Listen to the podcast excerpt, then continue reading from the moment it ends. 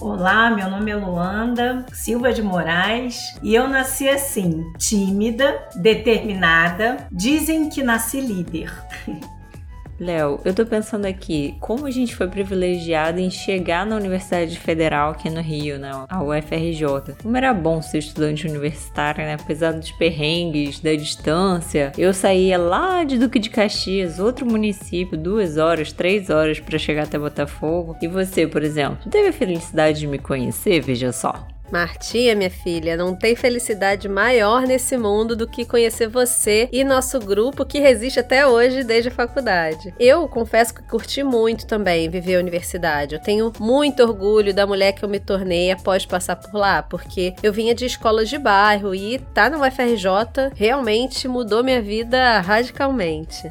Oh. Melhor ainda é saber que tem muita gente lutando para que as universidades resistam apesar dos inúmeros desafios. E hoje é com muito orgulho que a gente conversa com uma dessas mulheres, Luanda de Moraes, professora, pesquisadora e sim, reitora da Fundação Centro Universitário Estadual da Zona Oeste, a UESO. Opa, vamos lá para uma pequena atualização. Quando a gente gravou essa entrevista com a Luanda, ela ainda era reitora da UESO, mas no dia 24 de março de 2022, a UESO foi incorporada à Universidade Estadual do Rio de Janeiro, a UERJ. A Luanda foi convidada para se tornar superintendente de unidade estratégica. Além disso, a UESO, que agora é UERJ Zona Oeste, finalmente ganhou uma sede própria. Que maravilha! Bem, todo mundo atualizado? Então bora começar esse episódio que hoje tem mais uma mulher maravilhosa pra gente conversar aqui no Nasci Assim.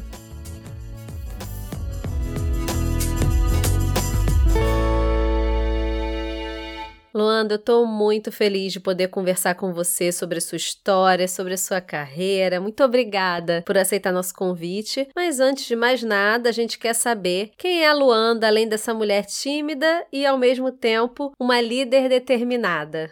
Eu nasci em Irajá, é um bairro da periferia do município do Rio de Janeiro. Eu sou filha de uma mulher negra, Efigênia, e de um homem também negro, Alberto. Ela, órfã de mãe, e ele, filho de uma mulher portadora de esquizofrenia e vítima da política manicomial né, daquela época. Tenho dois irmãos e na nossa casa nunca faltou diálogo. Na nossa mesa não faltava alimento e era muito rica de empoderamento, de cultura. Olha, vocês precisam estar fortes, né, para encarar a sociedade lá fora. Então, todos os problemas que nós vivemos em razão das ofensivas racistas que vivemos desde sempre, né, nós sofremos, mas sempre foi possível não nos intimidarmos, porque na nossa casa sempre teve essa, essas orientações. Meu pai foi um homem, um pai super presente. Eu digo o melhor pai do mundo,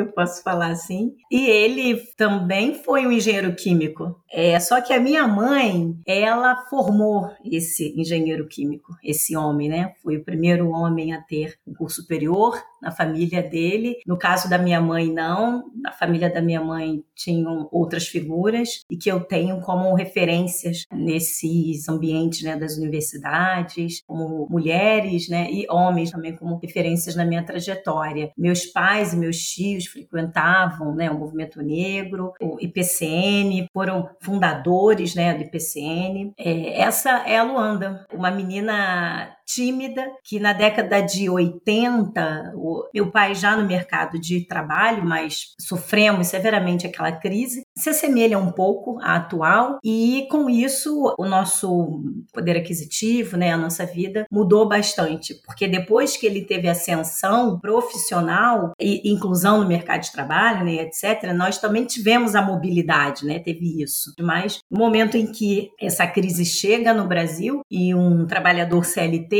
negro, enfim, cheio de questões, sofre severamente. E aí, nesse momento, nós tivemos uma queda brusca no né, nosso poder aquisitivo e aí nossos ambientes sociais mudaram bastante. É, as coisas ficaram ainda mais difíceis. Mas eu sou muito orgulhosa e grata por tudo que eu passei, né? Eu posso dizer, porque foram, na verdade, palco para eu ser a pessoa que eu sou hoje e ouvir, né, que sou representatividade e estímulo, né, para muitas meninas e muitos meninos negros e negras também. E o que levou a jovem Luanda a concorrer a uma vaga no curso de engenharia química no vestibular?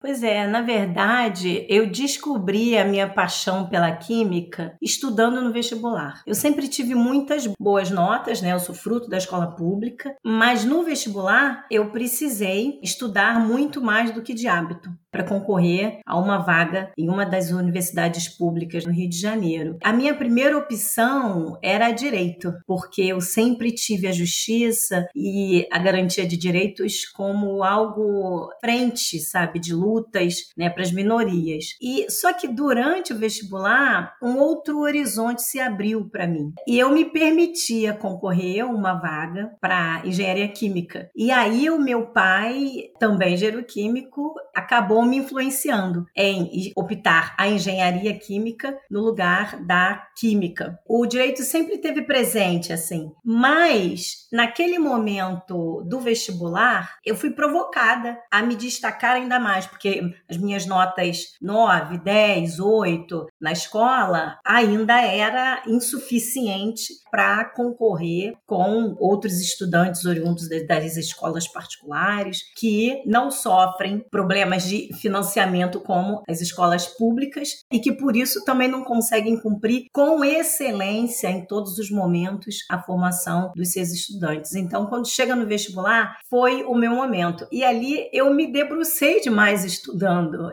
Eu vi o quanto ela é linda. E eu sou apaixonada pela química. Eu acho que essa paixão já se transformou em amor é, com o tempo, mas foi assim. Que legal. E o que mais te encantou na vida universitária? Você já pensava em seguir carreira acadêmica ou foi um caminho que você descobriu ali ao longo da sua trajetória profissional? Pois é, o que me encantou e me encanta ainda é a sensação de liberdade, de respeito e das práticas democráticas que é possível vivenciar nos ambientes da universidade. E eu comecei a viver isso na Rural, a gente chama de Rural, Universidade Federal Rural do Rio de Janeiro. Eu adorava estar na universidade, principalmente isso aconteceu na época do mestrado e do doutorado, porque quando eu já tinha um pouco mais de maturidade e confiança pessoal, assim estava mais firme, porque durante a graduação eu carregava um peso enorme da responsabilidade de concluir no tempo de cinco anos aquele curso extremamente difícil, né, que é engenharia química, e ter que ser absorvida necessariamente no mercado de trabalho. Então, eu confesso que eu não aproveitei o máximo da minha universidade, que é considerada como uma das sete maravilhas do mundo, em destaque, porque ela é lindíssima, porque eu era muito focada era muito focada, eu só estudava. Ah, não acredito que você não ia nas famosas festas da Rural. Olha, quem é do Rio sabe que é o fervo. Eu pouco aproveitei as festas da Rural. Eu ia nas festas, é, chamava de festa do bicho, que era festa início do semestre. Naquela festa eu me permitia. E nas outras não, porque eu só estudava, porque eu precisava garantir as notas. E a engenharia química é, até hoje é, né? Eu reconheço, né, que é um curso bem puxado. Então, eu não me permiti curtir. Somente depois eu concluir as principais disciplinas, aquelas mais, mais intensas, isso já no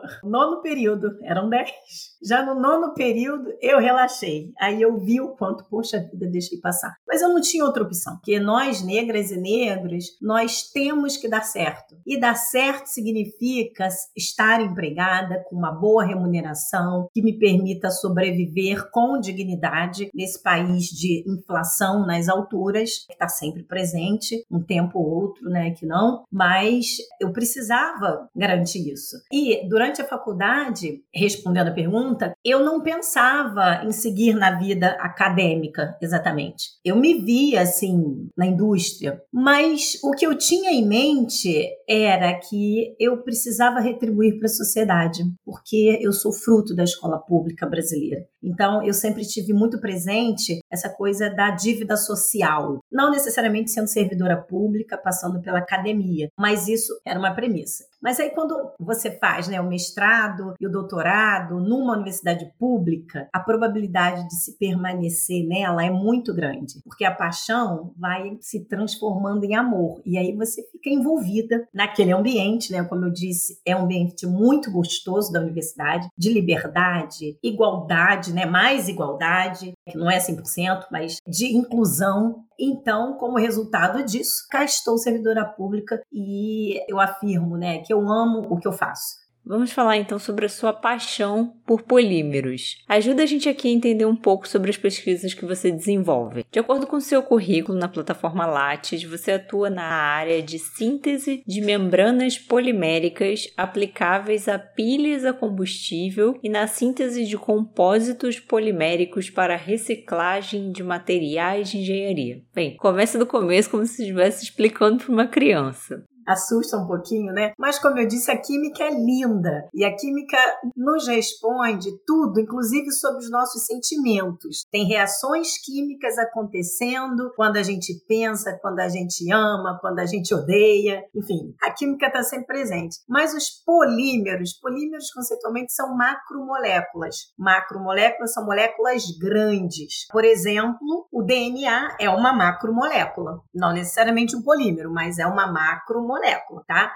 Vou dar um exemplo simples: a cola. Aquela cola branca é um polímero, ou seja, é uma macromolécula. Uma das minhas linhas de pesquisa é produzir membranas, ou seja, vamos pensar assim, em filmes de polímeros que fazem parte de um compartimento chamado pilhas a combustível, células a combustível. E o futuro, gente, é a produção de energia elétrica sem depender dessas nossas fontes esgotáveis. Nós estamos estamos aí buscando caminhos alternativos. E um desses caminhos alternativos para se gerar energia é através da produção de energia elétrica por biomassa. A biomassa é tudo oriundo de fontes de carbono. Então, imagina, nós podemos produzir energia elétrica a partir do esgoto. Nós podemos produzir energia elétrica a partir da biomassa, que é, por exemplo, da cana de açúcar aliás, do etanol da cana-de-açúcar. E a Luanda entra onde nessa fila do pão aí? Ela produz as membranas que vão entrar na célula combustível, que também é conhecido tecnicamente é chamado de pilhas a combustível, e essa membrana, ela é o coração da pilha. E como subproduto dessa célula, nós temos água. E uma dessas fontes é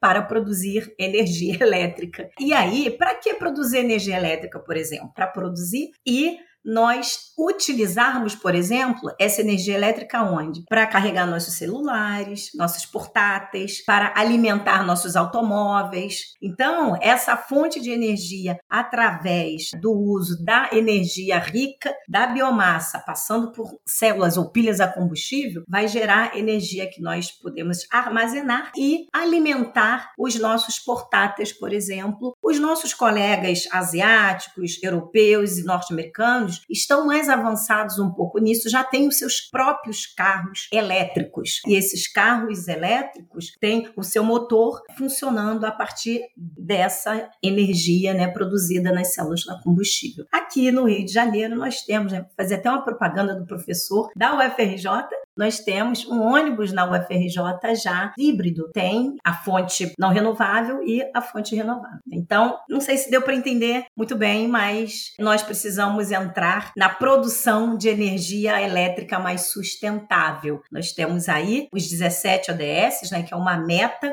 da ONU dentro das suas várias questões, mas se nossas pesquisas estiverem direcionadas para coisas sustentáveis e que trazem né, né, felicidade para as pessoas, sustentabilidade para o meio ambiente, obviamente para aqueles que ocupam esse meio ambiente, nós vamos ter um futuro mais, mais saudável. Bem, a gente acabou de ter uma aula de Química Brasil. Acho que com os exemplos deu para entender bem. Agora a gente queria ouvir você, Luanda, como foi a sua experiência no exterior durante o doutorado? Porque a gente sabe que é uma oportunidade que muda a vida dos pesquisadores. Conta pra gente. Eu fiz o meu doutorado até bem rápido, né? Sintetizei muito porque eu confesso que eu estava muito pilhada, né? Vamos falar assim para todo mundo entender, produzindo muito. São quatro anos o doutorado, mas eu consegui adiantar bastante. Em dois anos eu já tinha feito 80% de tudo. Eu tive, então, estudando, eu tive oportunidade de escrever um projeto financiado pela CAPES, ele foi aprovado na CAPES, e aí eu fiz, finalzinho de 2018, esse doutorado sanduíche, para lá no Instituto pelo Estúdio dela Macromolécula, traduzindo é Instituto da Macromolécula também, do Centro de Pesquisa de Milão, TNR. E lá fiquei quatro meses. Para que, que eu fui lá? Eu fui lá para o meu orientador lá, né, o professor Uriti, me é, auxiliar nas técnicas de interpretação de ressonância magnética, ou seja, caracterizar. A ressonância magnética caracteriza o material como faz com a gente. Ela enxerga dentro da gente, atravessa os nossos tecidos e órgãos e consegue enxergar como que estão as coisas lá. Na caracterização de materiais, a ressonância magnética diz: olha, ali tem carbono, ele está ligado desse jeito, ele está ligado daquele jeito. É mais ou menos assim. E era muito complexo por conta dessa enorme enorme variedade de polietilenos que eu fiz entende? Então, por isso que eu precisei ir né, para os especialistas e ele também sintetizava né, catalisadores. Enfim, lá foi excelente porque eu pude ver que nós estávamos muito bem em termos de universidade, em termos de centro de pesquisa. O Brasil não estava perdendo para nada, para ninguém, para Itália, também dei uma passadinha na França, também visitei laboratórios e vi o seguinte, que nós estávamos muito bem. E por isso, inclusive, que o meu doutorado foi possível realizá-lo. Não me faltava condições operacionais lá dentro do laboratório na UFRJ. Inclusive, nesse momento que eu fui para a Itália, teve um, um incremento muito grande nesses investimentos, de investir para os estudantes fazerem seus, os seus estágios fora do país. E eu voltei rica em termos de dignidade, sabe? Porque o que eles têm não é nada demais, é só prezar pela dignidade dignidade das pessoas, é prezar pela dignidade do ensino, do ambiente de pesquisa, prezar pela tecnologia produzida no país. E assim eu volto da Itália. Mas eu, quando eu volto, defendo o doutorado, eu fico inquieta e querendo entrar mais na área sustentável. Essa coisa estava muito forte em mim. Tá, tudo bem, você produziu muitos polietilenos super bacanas, você pode começar a fazer patente, né? Caracterizar ainda mais para fazer patente vender para Nike, porque eu te vi lá os tais elastômeros, parecia muito, sabe, com aqueles, aqueles materiais, né, usados nesses, nesses tênis e tal. Até que eu fui convidada para escrever um projeto no Imetro. E aí eu fui, um projeto na área de células a combustível e fiquei ainda mais apaixonada. Me encantei. Aí eu vi, tudo bem, eu estou trabalhando porque para produzir essa membrana nós utilizamos né, reagentes da petroquímica, ou seja, de fonte fóssil ainda não renovável. Porém,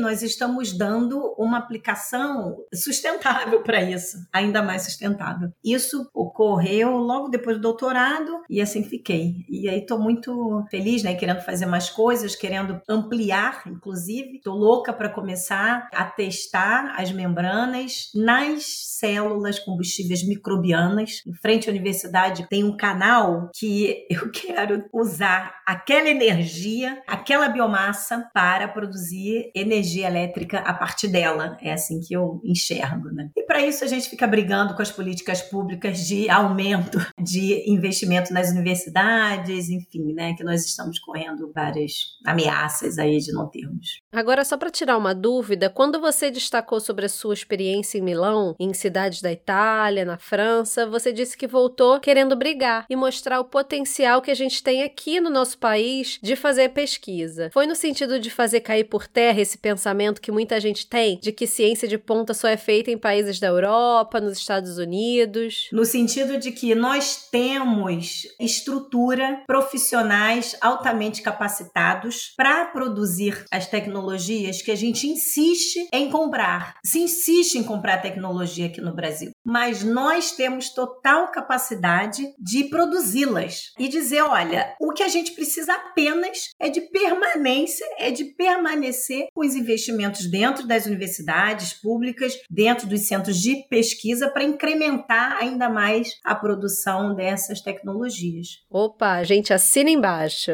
Mas vamos para um assunto que encheu nosso coração de orgulho. Em março de 2021, você tomou posse como reitora na Fundação Centro Universitário Estadual da Zona Oeste. Fala um pouco para a gente sobre a instituição. Falo sim. A UESO, Centro Universitário Estadual da Zona Oeste, nasceu em 2005. Tudo começa em 2002, mas concretiza em 2005 como o ensino superior da FAETEC, que é uma fundação de ensino né, da escola técnica. Então, ela nasce assim. Em 2009, ela se emancipa e se torna uma fundação de direito público e vinculada diretamente à Secretaria de Estado de Ciência Tecnologia e Inovação, assim como a UERJ, assim como a UENF também está ligada à SECT. Nós estamos localizados em Campo Grande, como eu disse, não temos um campus próprio. Há 16 anos nós estamos provisoriamente dividindo o espaço com o Instituto de Educação Sara Kubitschek do Estado do Rio de Janeiro, de formação de professores, uma referência aqui no Estado do Rio de Janeiro. É que essa lei de 2009, os legisladores decidiram criar um centro universitário, porém sem estrutura administrativa. A gente fecha o olho e pensa, como que uma universidade não tem servidores do corpo administrativo? É, não tem. Então nós só temos de corpo permanente professores e os técnicos de laboratório. E vocês têm que fazer tudo? A gente faz tudo.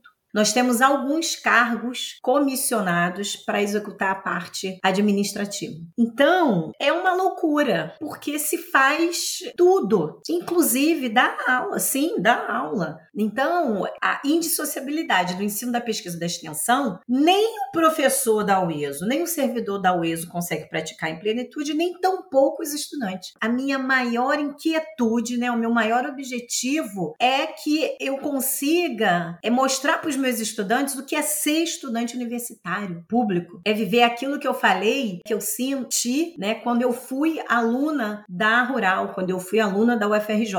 Porque eu pude gozar de todos os auxílios que eu entendia necessário para as minhas condições, mas os meus estudantes não podem. Então, existe uma luta bem intensa, tanto dessa gestão atual, da gestão anterior, para nós podermos consolidar esta universidade. Olha, dá para sentir a paixão paixão que você tem pela universidade só de te ouvir falar dela assim com tanto orgulho. Eu tenho duas perguntas. O que te motivou a concorrer à vaga de reitora? E qual foi a sensação de ter conquistado o apoio da maioria para ocupar esse espaço na universidade? Eu posso dizer que tudo começou em 2016. Eu entro para o ESO em 2012 como professora adjunta, passo no concurso. Em 2016, eu estava presidente da Associação dos Docentes da UESO, em meio a uma luta pela implementação de planos de cargos, carreiras e salários dos professores, né, naquele caso. Instituí naquele momento a primeira greve na UESO, histórica greve, porque eu estava à frente.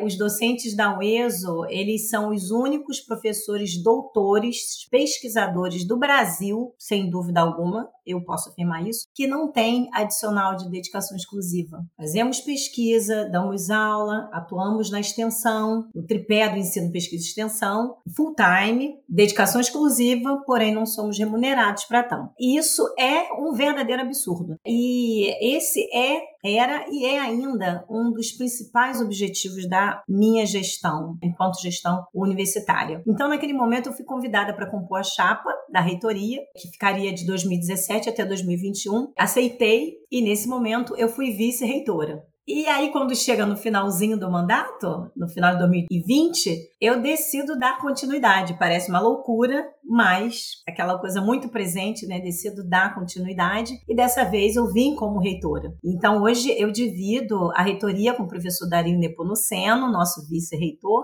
e a motivação foi o desafio de garantir a dignidade para os servidores e para os estudantes da UESO. Para os estudantes, a nossa luta é implementar as bolsas estudantis estudantis. Nossos estudantes não têm bolsas de monitoria, de extensão, de pesquisa, eles não têm os auxílios permanência e o acompanhamento estudantil, o que hoje ainda não é praticado por falta de previsão legal para a concessão desses auxílios, que é um verdadeiro absurdo, uma verdadeira contradição numa instituição pública de ensino superior, né, como a UESO, com um elevado percentual de estudantes cotistas e em condição de vulnerabilidade social. Então, a lei da UESO nasce desse jeito. Ela nasce torta em 2009 e até agora está. Então, por isso que eu, bom, decido permanecer, porque os quatro primeiros anos não foram suficientes, apesar de nós termos todos os processos tramitando, mas ainda não foi implementado. Respondendo a segunda pergunta, a sensação de ter conquistado né, o apoio da maioria do centro universitário, eu digo que é muito confortante saber, sabe, que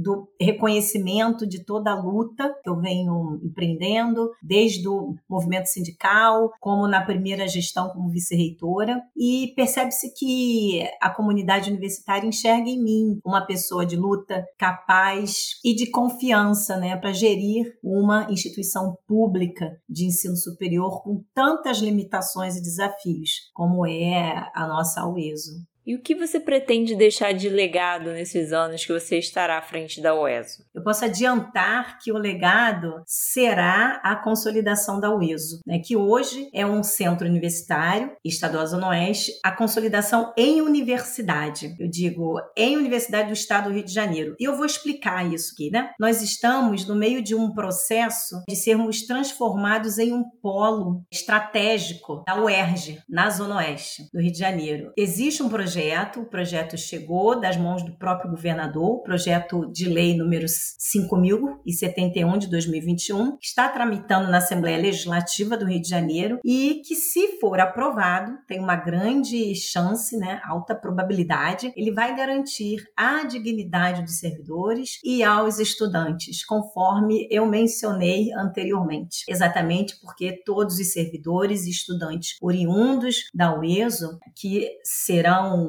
servidores e estudantes UERJ poderão gozar e desfrutar de todos os direitos que estudantes e servidores é, oriundos da UERJ hoje desfrutam. Então, esse é um grande legado. A comunidade universitária da UESO está uma grande expectativa para isso. Agora conta pra gente, como é ser uma das poucas mulheres negras a ocupar o espaço que você ocupa hoje como reitora? É um grande desafio, porque chegar é muito difícil, né? Fazer, né? Porque para ser reitora, como eu disse, você tem que fazer graduação, você tem que fazer mestrado, você tem que fazer doutorado e você tem que passar no concurso. Você tem que ser aprovada no concurso para professor adjunto, que é um processo seletivo significativo de complexo, assim. Não é simples, né? Você tem que ter currículo, não é só fazer uma boa prova, etc. É, o caminho é realmente um caminho desafiador. E você ter a confiança da comunidade universitária, como a gente sabe, né? A sociedade, ela é naturalmente preconceituosa, racista. Então, ser enxergada realmente como uma pessoa com capacidade para gerir a universidade é o desafio extra também. E eu fico, como eu disse, muito contente da universidade enxergar e valorizar isso, reconhecer essa minha capacidade né, para gerir. Agora, e fora, a sociedade é assim, né? Como ela, como ela é racista, a gente chega incomodando muitas vezes. Sofro racismo, sim, em algumas instituições, mas eu vou dizer, a gente realiza. E aí, quando a gente consegue realizar, entregar, fazer a gestão universitária, universitária de maneira exemplar, né, de maneira interessante, com bons produtos, aí a gente está nesse processo de contrariar as estatísticas, que é, por exemplo, aquela estatística não vai dar certo. Ah, ela fez isso tudo, mas não vai dar certo. E felizmente a gente está conseguindo dizer, né, e provar que vai dar certo. Me incomoda muito ainda de que ah, a primeira reitora negra do estado do Rio de Janeiro, porque é uma grande marca da presença do racismo no Brasil. É uma grande marca quando a mídia vem com tudo aquilo e exalta a primeira reitora. Mas é uma felicidade, sim, de conquista, porque antes de mim eu tenho ancestrais, sabe? Muitos não chegaram, mas eu peguei o bastão, estou conduzindo esse bastão, estou louca para passar esse bastão para outras mulheres negras também e darem né, continuidade. Então, eu digo que é um desafio, mas é também uma, uma alegria ser essa mulher negra reitora.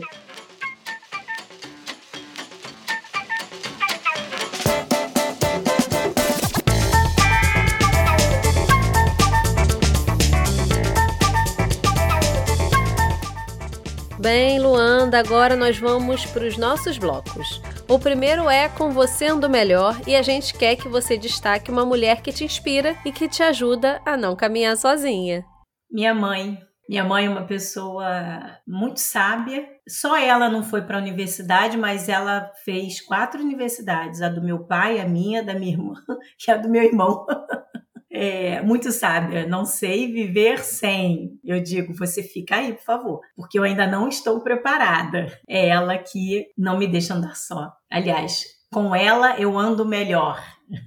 Agora no espaço, uma sobe e puxa a outra. Eu queria que você indicasse livros, filmes, podcasts que você gosta, feito por outras mulheres. Livros, eu vou falar de Um Defeito de Cor, de Ana Maria Gonçalves, muito importante para todos. Eu vou falar de Becos da Memória, de Conceição Evaristo. Também leiam Lélia Gonzalez, Bel Hooks, né, que eu estou lendo, como Anseios. São diversos os autores, né, negros e negras. Eu vou dizer, ouçam Eu Nasci Assim, é bom, eu comecei a fazer isso.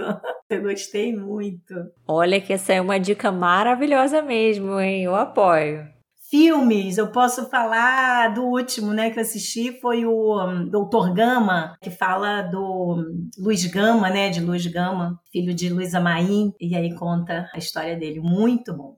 Agora, para encerrar, a gente tem o de Mulher para Mulher, que é o espaço para você deixar dicas para as mulheres que querem seguir carreira na engenharia química e, quem sabe, como professoras e reitoras também. Vou falar para as meninas, para as mulheres, para as companheiras que o século XXI é o século da esperança, é porque ele foi intitulado como o século das mulheres. É assim que eu tenho ouvido muito e a gente está percebendo isso, né? Nós estamos, simplesmente estamos, né? Porque nos séculos passados, inclusive sobretudo o 20, eles não deram conta da sociedade, né? E a sociedade ela está triste, ela está doente, ela está sem esperança enfim, é por isso que eu chamo vocês para construir o século da paz, o século da ciência, da cultura de paz, o século da harmonia entre os povos, do respeito, da dignidade, porque isso passa pelas mãos das mulheres. A ciência feita pelas mãos das mulheres vai ser uma ciência mais sustentável, sem dúvida. Vai ser uma ciência longe das armas nucleares, vai ser a ciência da paz. Então, eu tenho muita, muita expectativa de que chegue até vocês, venham também para as ciências, sejam elas da minha área, né, da engenharia química ou das ciências sociais, de todas as ciências, porque é, todas as ciências, quando elas conseguem se conjugar, aí sim a gente consegue construir uma sociedade da cultura de valor, de valor humano e produzir valores não materiais, mas da construção, né, de verdade e da felicidade. Isso passa pelas mãos das mulheres. É isso. Eu agradeço aqui ao podcast. Eu nasci assim. Eu espero que tenha atingido, contemplado as expectativas, tenha sido bom para vocês. Nossa, a gente que agradece, Luanda. Muito obrigada. É muito bom terminar com uma fala de tanta esperança, principalmente nesses anos, né, que a gente está vivendo grandes desafios. Muito obrigada pelo carinho, né, em compartilhar tanto da sua história com a gente e por estar tá aí na luta para fazer a diferença nesse país. E é muito bom conversar com professoras e pesquisadoras como você e ver o carinho que vocês têm pelo trabalho que vocês realizam, pelas mudanças que vocês podem fazer na vida dos alunos. Eu que agradeço. Muito obrigada. E assim encerramos nosso bate-papo de hoje com a Luanda, mas semana que vem tem mais e a gente volta com ela para falar sobre a política de cotas no Brasil. Você não pode perder. E para ficar por dentro desse e dos novos episódios, siga nossa página no Instagram, arroba podcast Um beijo grande e até o próximo episódio.